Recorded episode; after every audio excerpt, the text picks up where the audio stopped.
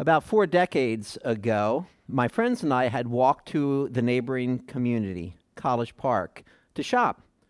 I guess on return trip home, my one buddy was fatigued and he was out in front of us. And uh, next thing you know, we saw his thumb out. He was hitchhiking.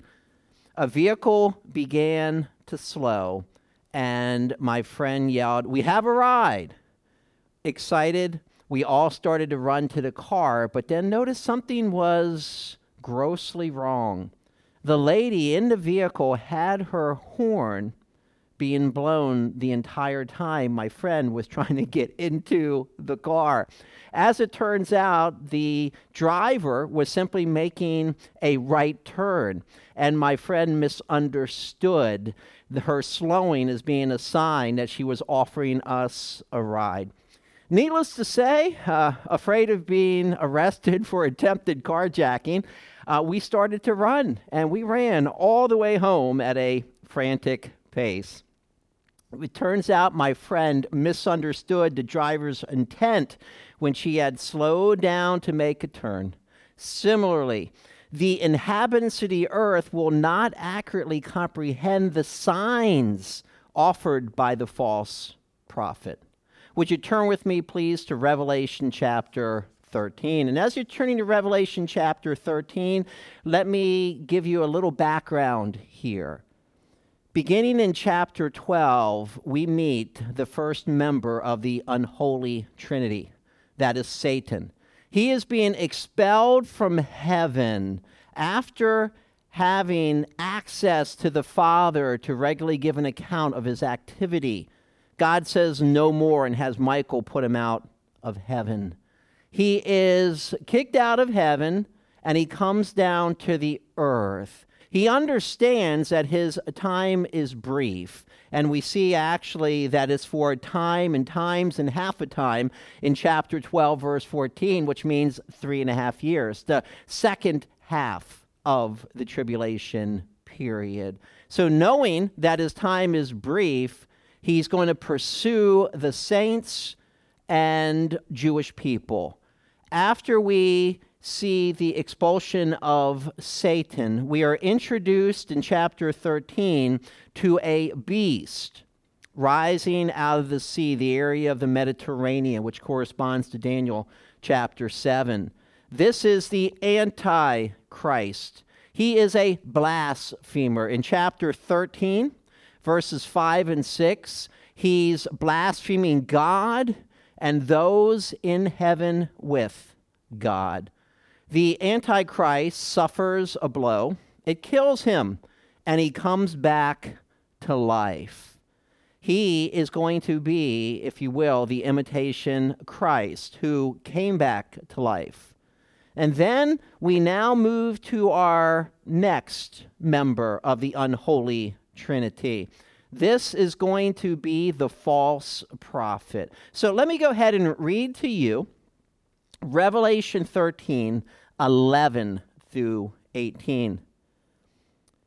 Then I saw another beast coming up out of the earth, and he had two horns like a lamb, and spoke like a dragon. And he exercises all the authority of the first beast in his presence, and causes the earth and those who dwell in it to worship the first beast, whose deadly wound was healed. He performs great signs, so that he even makes fire come down from heaven on the earth in the sight of men. And he deceives those who dwell on the earth by those signs which he was granted to do in the sight of the beast, telling those who dwell on the earth to make an image to the beast who was wounded by the sword and lived he was granted power to give breath to the image of the beast, that the image of the beast should both speak and cause as many as would not worship the image of the beast to be killed. He causes all, both small and great, rich and poor, free and slave, to receive the mark on their right hand or on their foreheads, and that no one may buy or sell except one who has the mark or the name of the beast or the number of his name. Here is wisdom. Let him who is understanding calculate the number of the beast, for it is the number of a man. His number is 666. Now, before I pray and we look carefully at the beast helper here, let me ask you this question How can you personally, how can you avoid being scammed by a spiritual sham? Let's pray. Father, I thank you for the book of Revelation. We have learned so much on our journey together. We thank you that 2,000 years ago, by your sovereignty, John was banished to the Isle of Patmos to write this marvelous revelation.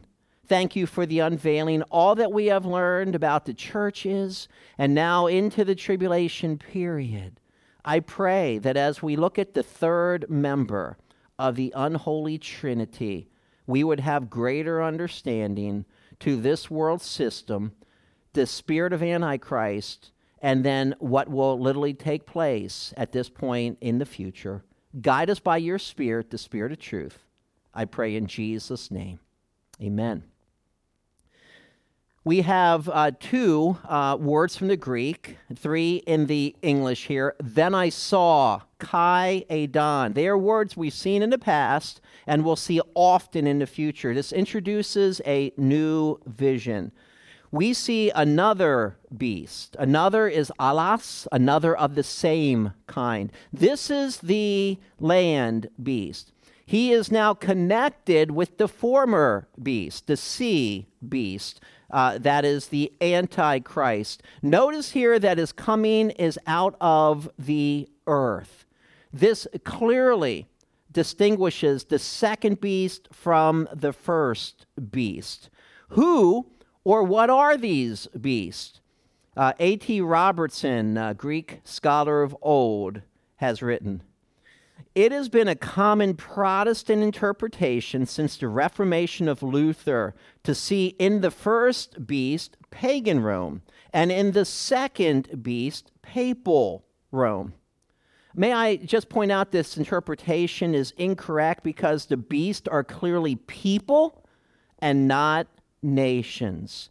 I want to draw your attention to something that will be helpful for us in our understanding of the passage the second beast, the one that we are studying here, beginning in verse 11, is called elsewhere. The false, now notice the last word, prophet. The false prophet. Turn with me to chapter 19 in the book of Revelation and let your eyes come down to verse 20. Why am I emphasizing the word prophet? Because this beast is religious in nature. Notice the words again false prophet. 1920. Then the beast was captured, that is the Antichrist, and with him the false prophet, who worked signs in his presence, by which he deceived those who received the mark of the beast and those who worshiped his image. Now, as well, over to chapter 20 in the book of Revelation. Again, the identification of the land beast. Chapter 20, verse 10. The devil who deceived them was cast into the lake of fire and brimstone, where the beast and the false prophet are.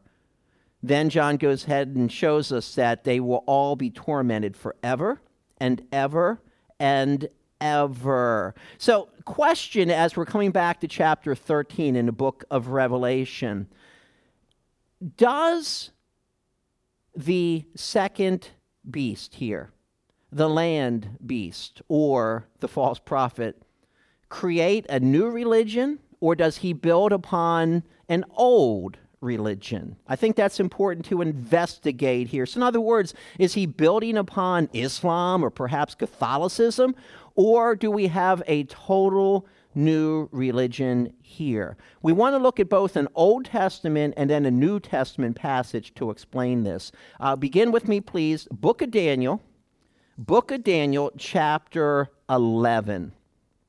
We're going to look at verses 36 and 37, speaking about a king. Now, the king in the previous verse, this is Daniel 11, verse 35, is working, uh, if you will, at the time of the end. So the king that is being introduced here is at that end time period. He is the Antichrist. Let me explain as we look through these verses. Daniel 11, 36, and then 37. See, notice the word then. See, when? At the end time.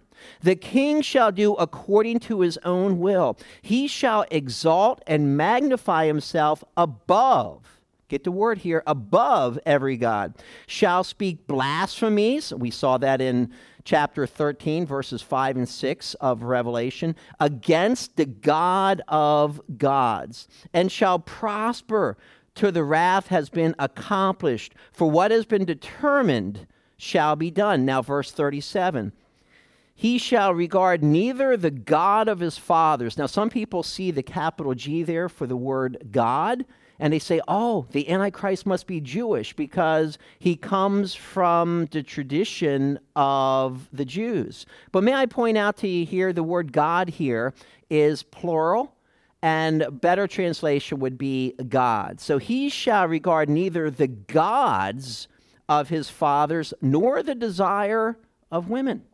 Uh, you can take this in one of two ways. He's either a homosexual and that's a possibility, or he is so focused on his dastardly mission that he doesn't give any time to women.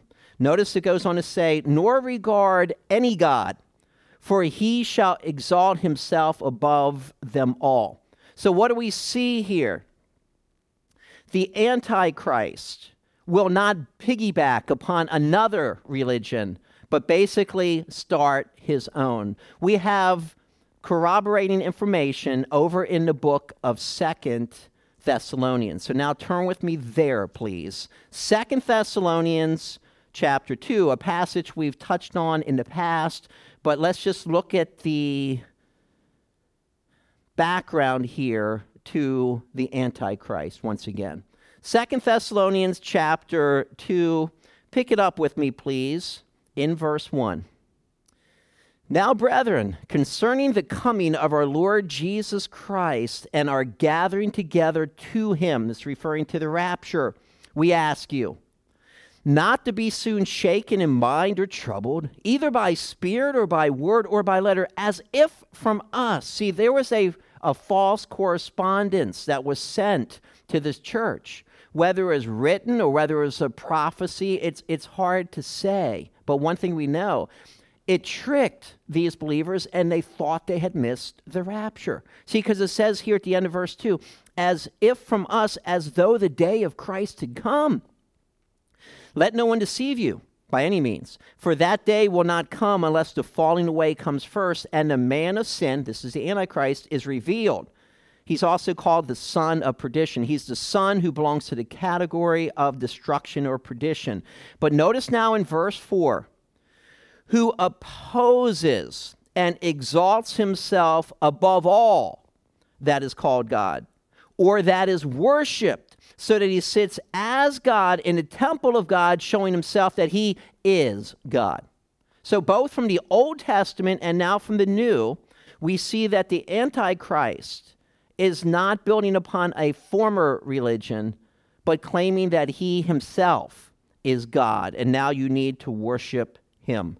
Turn back with me, please, Revelation chapter 13. Now, observe in verse 11 and ask the question here what is missing? What is missing in the description? Because continuing here on the false prophet, it says, and he had two horns like a lamb. Well, when we look back at the former beast, the sea beast, he had crowns, kingly crowns. He had political power.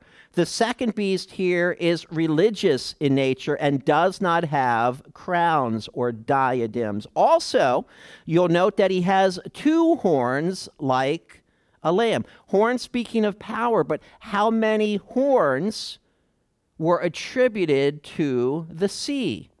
Creature, the Antichrist, 10. This individual, the false prophet, only has two horns. He's less powerful. And I'd like you to understand that in ancient times, people considered a sea creature or something that emerges out of the sea as greater than a land creature. And it's interesting that here the false prophet is less powerful. Not only this, he spoke like a dragon. How does a dragon speak? The word here spoke is in the imperfect tense, continuous action in past time. This is how he always speaks. And I like to present, since it's talking about like a dragon, that he has deceptive speech, because that is one of the characteristics of Satan, the dragon. Let me show this uh, to you, uh, if you will, looking at his speaking. Back to chapter 12. Look at verse 9. We have a number of descriptions of Satan. Verse 9 of chapter 12 of Revelation. So the great dragon was cast out, that serpent of old, called the devil and Satan. Notice here another title, who deceives the whole world. What is Satan? He's a deceiver. How does the false prophet speak? Like a dragon he is deceptive with his words. Also, chapter 19, still in the book of Revelation, over to verse 20. 1920. Then the beast was captured and with him the false prophet who works signs in his presence, by which he, notice this, deceived those who received the mark of the beast and those who worshiped his image. Want you to understand that when the text says that the false prophet speaks like a dragon, he is a deceiver. Furthermore, verse 12 of chapter 13, and he exercises all the authority of the first beast in his presence. This is a satanic imitation of the Holy Spirit. Uh, turn with me to John's Gospel. John chapter 15, just want to briefly look at two passages. And you have to think about the Trinity. You have one God, three persons. The Father, often in Scripture, is recognized as the creator, the Son as the Savior of the world, that the Father what? Dispatched. He sent the Son. But then, now we have the Son, and what is he going to do? He's going to send the Spirit. But what is the Spirit's ministry? 1526. But when the Helper comes, name for the Holy Spirit, whom I shall send, see, dispatched to you from the Father, the Spirit of truth who proceeds from the Father, he will testify of me. You got it? As the Holy Spirit points people to Jesus. The false prophet directs individuals to the Antichrist. Uh, we won't look at the reference, but over in John chapter 16, verses 7 through 13, again, the emphasis that when the Spirit comes, he's going to convict the world of sin and of righteousness and of uh, judgment. And the ministry of the Spirit will be to have the gospel preached and point people to Jesus. This is the imitation of the false prophet who was pointing people to the Antichrist. Because you'll notice in verse 12, back in chapter 13 of Revelation, and causes the earth and those who dwell in it to worship the first beast. The supernatural powers of the false prophet will lend support to the claims of the first beast that he is God. Because notice it goes on to say, whose deadly wound was healed. The Greek literally says, whose wound of death was healed. In Acts chapter 17, we are told that God has called the world into judgment.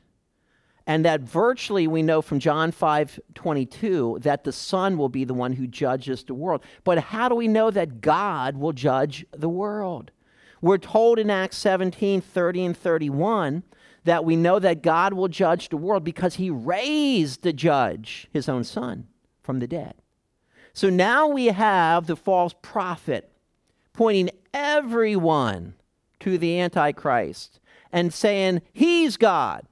How does everybody know he's God? He was wounded, he died, but he came back to life. And now in 1313, speaking of the false prophet, he performs great signs. Uh, this should not surprise us. This is exactly what Jesus himself predicted. Turn with me back to a familiar passage, Matthew 24. We call this the Olivet Discourse. Why? Because Jesus is on the Mount of Olives as he's given this teaching. And we saw earlier as we studied Revelation 6, with the beginning of the tribulation period, that Matthew 24 corresponds perfectly with the commencement of the tribulation. Now, notice here in Matthew 24 24, Jesus predicts for false Christ and false prophets will rise and show great what? Signs and wonders. What is it that the false prophet is doing? Signs and wonders to deceive if possible even the elect. And then jesus says see i have told you beforehand. So the false prophet performs great signs, but here is the purpose in 1313 of Revelation so that, see, the translation shows purpose, so that he makes fire come down from heaven on the earth in the sight of men. He is now duplicating the feat of the two witnesses of Revelation 11. Remember when people were to attack them, they called down fire from heaven and killed the people. Imitating the ministry of Elijah, by the way, back in 1 Kings 18:38 and 2 Kings chapter 1. So now, now we have the imitation taking place. And in 13:14, and he deceives those who dwell on the earth by those signs which he was granted to do in the sight of the beast or the Antichrist, telling those who dwell on the earth to make an image to the beast who was wounded by the sword and lived. Notice the direction once again. We are now introduced here to the abomination of desolation, telling those who dwell on the earth to what? Make an image to the beast, perhaps looking like the Antichrist. Uh, the Old Testament predicted this as well as the New. So we have to go back to the book of Daniel. Daniel, and begin with me, please, in Daniel chapter 9. Daniel chapter 9 to the famous 70 weeks of Daniel prophecy. And down to verse 27. Speaking of the Antichrist, then he shall confirm a covenant with many for one week, period of seven years, corresponding to Revelation 6 through 19 with the tribulation. But in the middle of the week, notice the timing, halfway through the tribulation, he shall bring an end to sacrifice and offering. Notice the expression here. And on the wing of abominations, this is a reference to the abomination of desolation, the idol that will be created shall be one who makes desolate. So, this is Daniel chapter 9. Now we need to move forward to Daniel chapter 12. Daniel chapter 12, down in verse 11. 12, 11. And from the time that the daily sacrifice is taken away and the abomination of desolation is set up, there shall be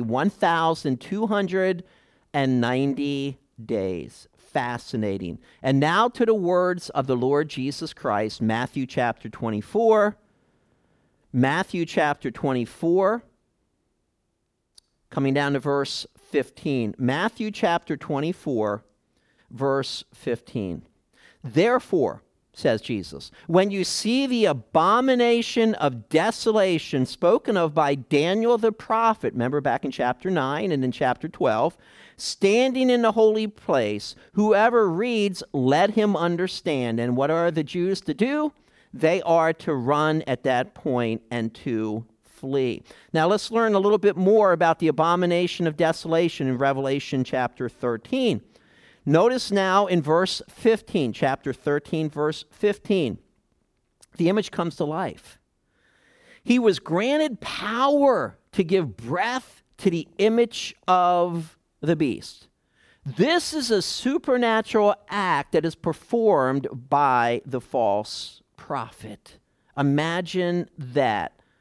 it goes on to say that the image of the beast, right, the abomination of the desolation, should both speak and cause as many as would not worship the image of the beast to be killed. Perhaps you're thinking the parallel back in Daniel chapter 3. I just read that chapter this morning for my devotion, by the way. That you had Nebuchadnezzar who sets up this large idol and has the people bow down. And we know that Shadrach, Meshach, and Abednego would not. But now think about this going a step further. The abomination of desolation comes to life. It actually speaks and gives directives what? To go and to kill the saints. How dastardly is that? And by the way, as we will transition, Lord willing, to Revelation chapter 14 next week in verses 1 through 5, remember the 144,000 witnesses from Revelation chapter 7? We will find them in the presence of the Lord. Why? Because they'll have been martyred. That's at the directive, at the direction given by the abomination of desolation that comes to life. It gets worse. Notice in verse 16, and he causes all, both small and great, rich and poor, notice the breadth of the categories here, free and slave, to receive a mark on their right hand or on their foreheads. Again, an imitation. What do we learn about the 144,000 witnesses in Revelation 7 3 and 4? They are sealed. God's mark of ownership was placed upon those ambassadors for Christ as they were being sent out to preach the gospel. We have something similar taking place here, but in a dastardly form. 2 Timothy 2:19 speaking about you and me, child of God.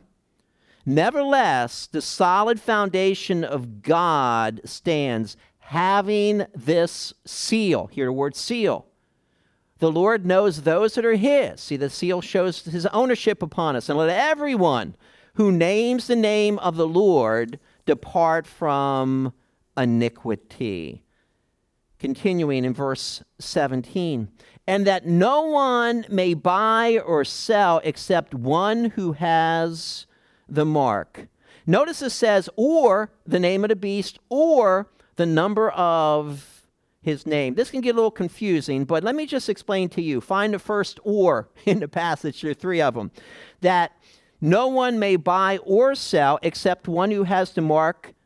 And notice the second or. And I want to point out to you the second or is not in the majority of Greek manuscripts. So, if that word is not original, you would put a comma after the word mark. So, in other words, when it's talking about the mark and then comma, the name of the beast, it's one and the same thing. I believe that's what's being taught here. Charles Ryrie says, and I like his quote, it's, it's helpful. Verse 17 indicates that it will be either the name of the beast or his number. And as John starts to bring this section of Scripture to a close in verse 18, here is wisdom. Sophia is the word. It has the, the concept of an individual having the skill set to understand the problem or what is being presented. So here is wisdom. Let him who has understanding calculate the number of the beast. In other words, do the math. The word calculate here uh, can refer to a small stone or pebble uh, that was used by the Greeks and the Egyptians in their calculations. So let's let's do the math because he says for it is the number of a man. This number will somehow identify the antichrist, but please notice this in the tribulation I know there's a lot of speculation right now. Who is the Antichrist? And the ideas have been floating around for a couple thousand years. One thing I know that when people get saved in the tribulation period, they will be able then to identify the man of sin by what is said here. For it is the number of a man, and very specifically, his number is, get this everyone, six 6 6. Again, I don't believe there will be an identification made to this part of the tribulation, the second half. Let's go back to our original question How can you avoid being scammed by a spiritual sham? Put simply, how can you keep from being deceived by false prophets, teachers, apostles, etc.? Here is the main point for today's message know God's word to detect a counterfeit. Know God's word to detect a counterfeit. Isn't that exactly what we have going on here in Revelation 13? John is given a vision explaining the nature of the false prophet, the land beast, showing how he is pointing people to the Antichrist and how we could then identify the Antichrist at that point in the tribulation period. But you've got to know God's word to make the identification. That's what we need to know. And in closing, I'd like you to turn back with me to the same author's book, but a different book, First John. First John chapter 4. You see, we've had the spirit of Antichrist for 2,000 years. That's what we learned back in John chapter 2, in verse 18. Little children, it is the last hour. And as you have heard that the Antichrist, see, the Antichrist proper is coming. Even now, many Antichrists have come, by which we know it is the last hour or the last period of time. So, over here in chapter 4, the apostle is trying to teach the children of God how to be discerning, how not to be manipulated. So, listen carefully, beloved. And that's the first word given in our text here in chapter 4, verse 1 do not believe every spirit. And you got to pause and go, okay, what do you mean a spirit? Spirits can't be seen. No. But when you listen to the message that is given by the teacher, by the prophet, or by the apostle, and you evaluate that message, that's how you can tell the spirit behind the messenger. See, and you have the contrast here. So don't, don't be gullible. Don't believe everyone who says that they speak for God. The adversative but is given here. It's a contrast. But test the spirits whether they are of God, because many false prophets have gone out into the world. How true is that even today? The key question is always who is Jesus Christ?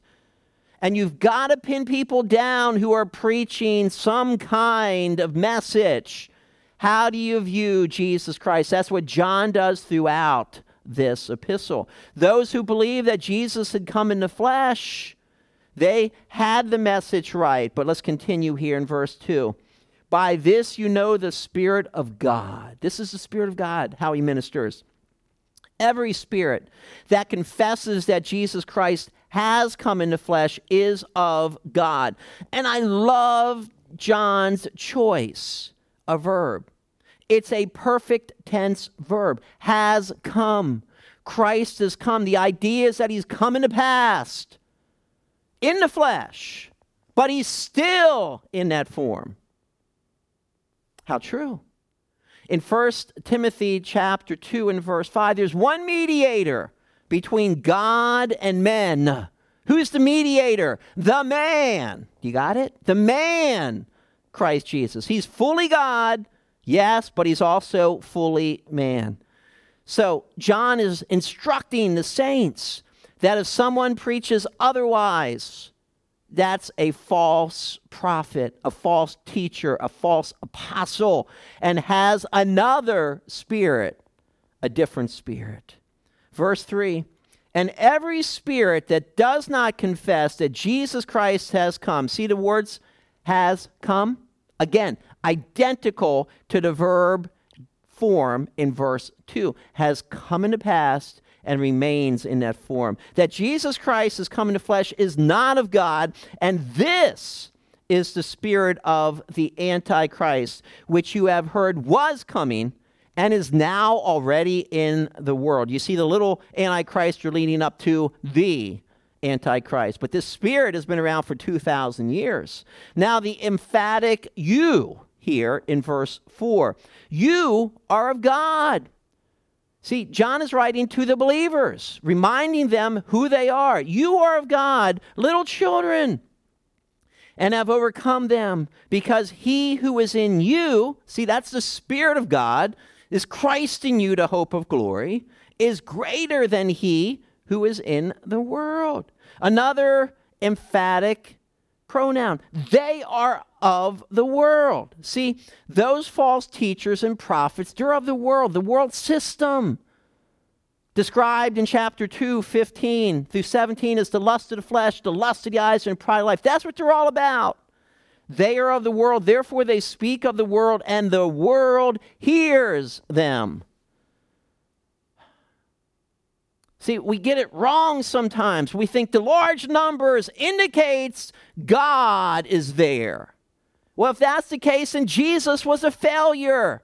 He started out with large multitudes of people, but when you turn to John 6, and he said, Unless you eat my flesh, unless you drink my blood, in other words, unless you make me your all in all, you have nothing to do with me. And it says in John 6 66, and many of his disciples, those who were former learners, walked with him no more. You got to care about the content of the message and not the smoke and mirrors that sometimes go around to false teachers, prophets, and apostles. See, they are of the world, verse 5. Therefore, they speak as of the world. God wants you happy, He wants you blessed. He wants life to be easy. Yes, if you will just do this, this, and that, then you will have a happy existence. That wasn't what the scriptures taught about our Lord Jesus Christ and his followers. See, verse 6, we most likely hear a reference to the apostles, emphatically stated, are of God. He who knows God hears us. See, because they brought the message of God and they had an inner confirmation through the Holy Spirit, the Spirit of truth, that these things that John is writing is true. So, he who knows God hears us. He who is not of God does not hear us. See, they don't want anything to do with the truth. By this we know the spirit of truth and the spirit of error.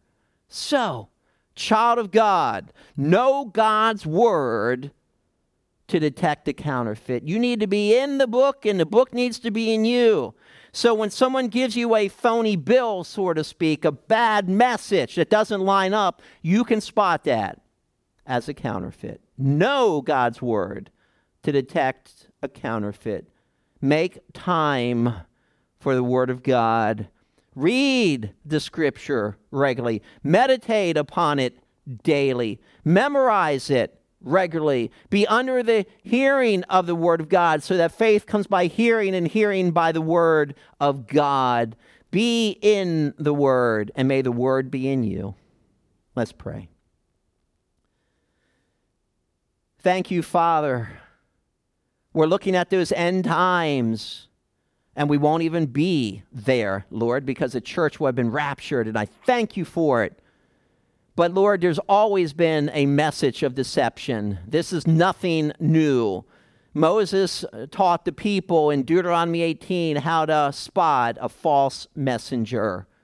Father, and we have also in the New Testament guidance how to know the lie from the truth. I thank you for this. So help us to know your word that we can be a discerning people, Lord, and not be duped by the spiritual shams of this world. Lord, help us to be committed to the Word of God in our study and application of it, I ask. In Jesus' name, amen.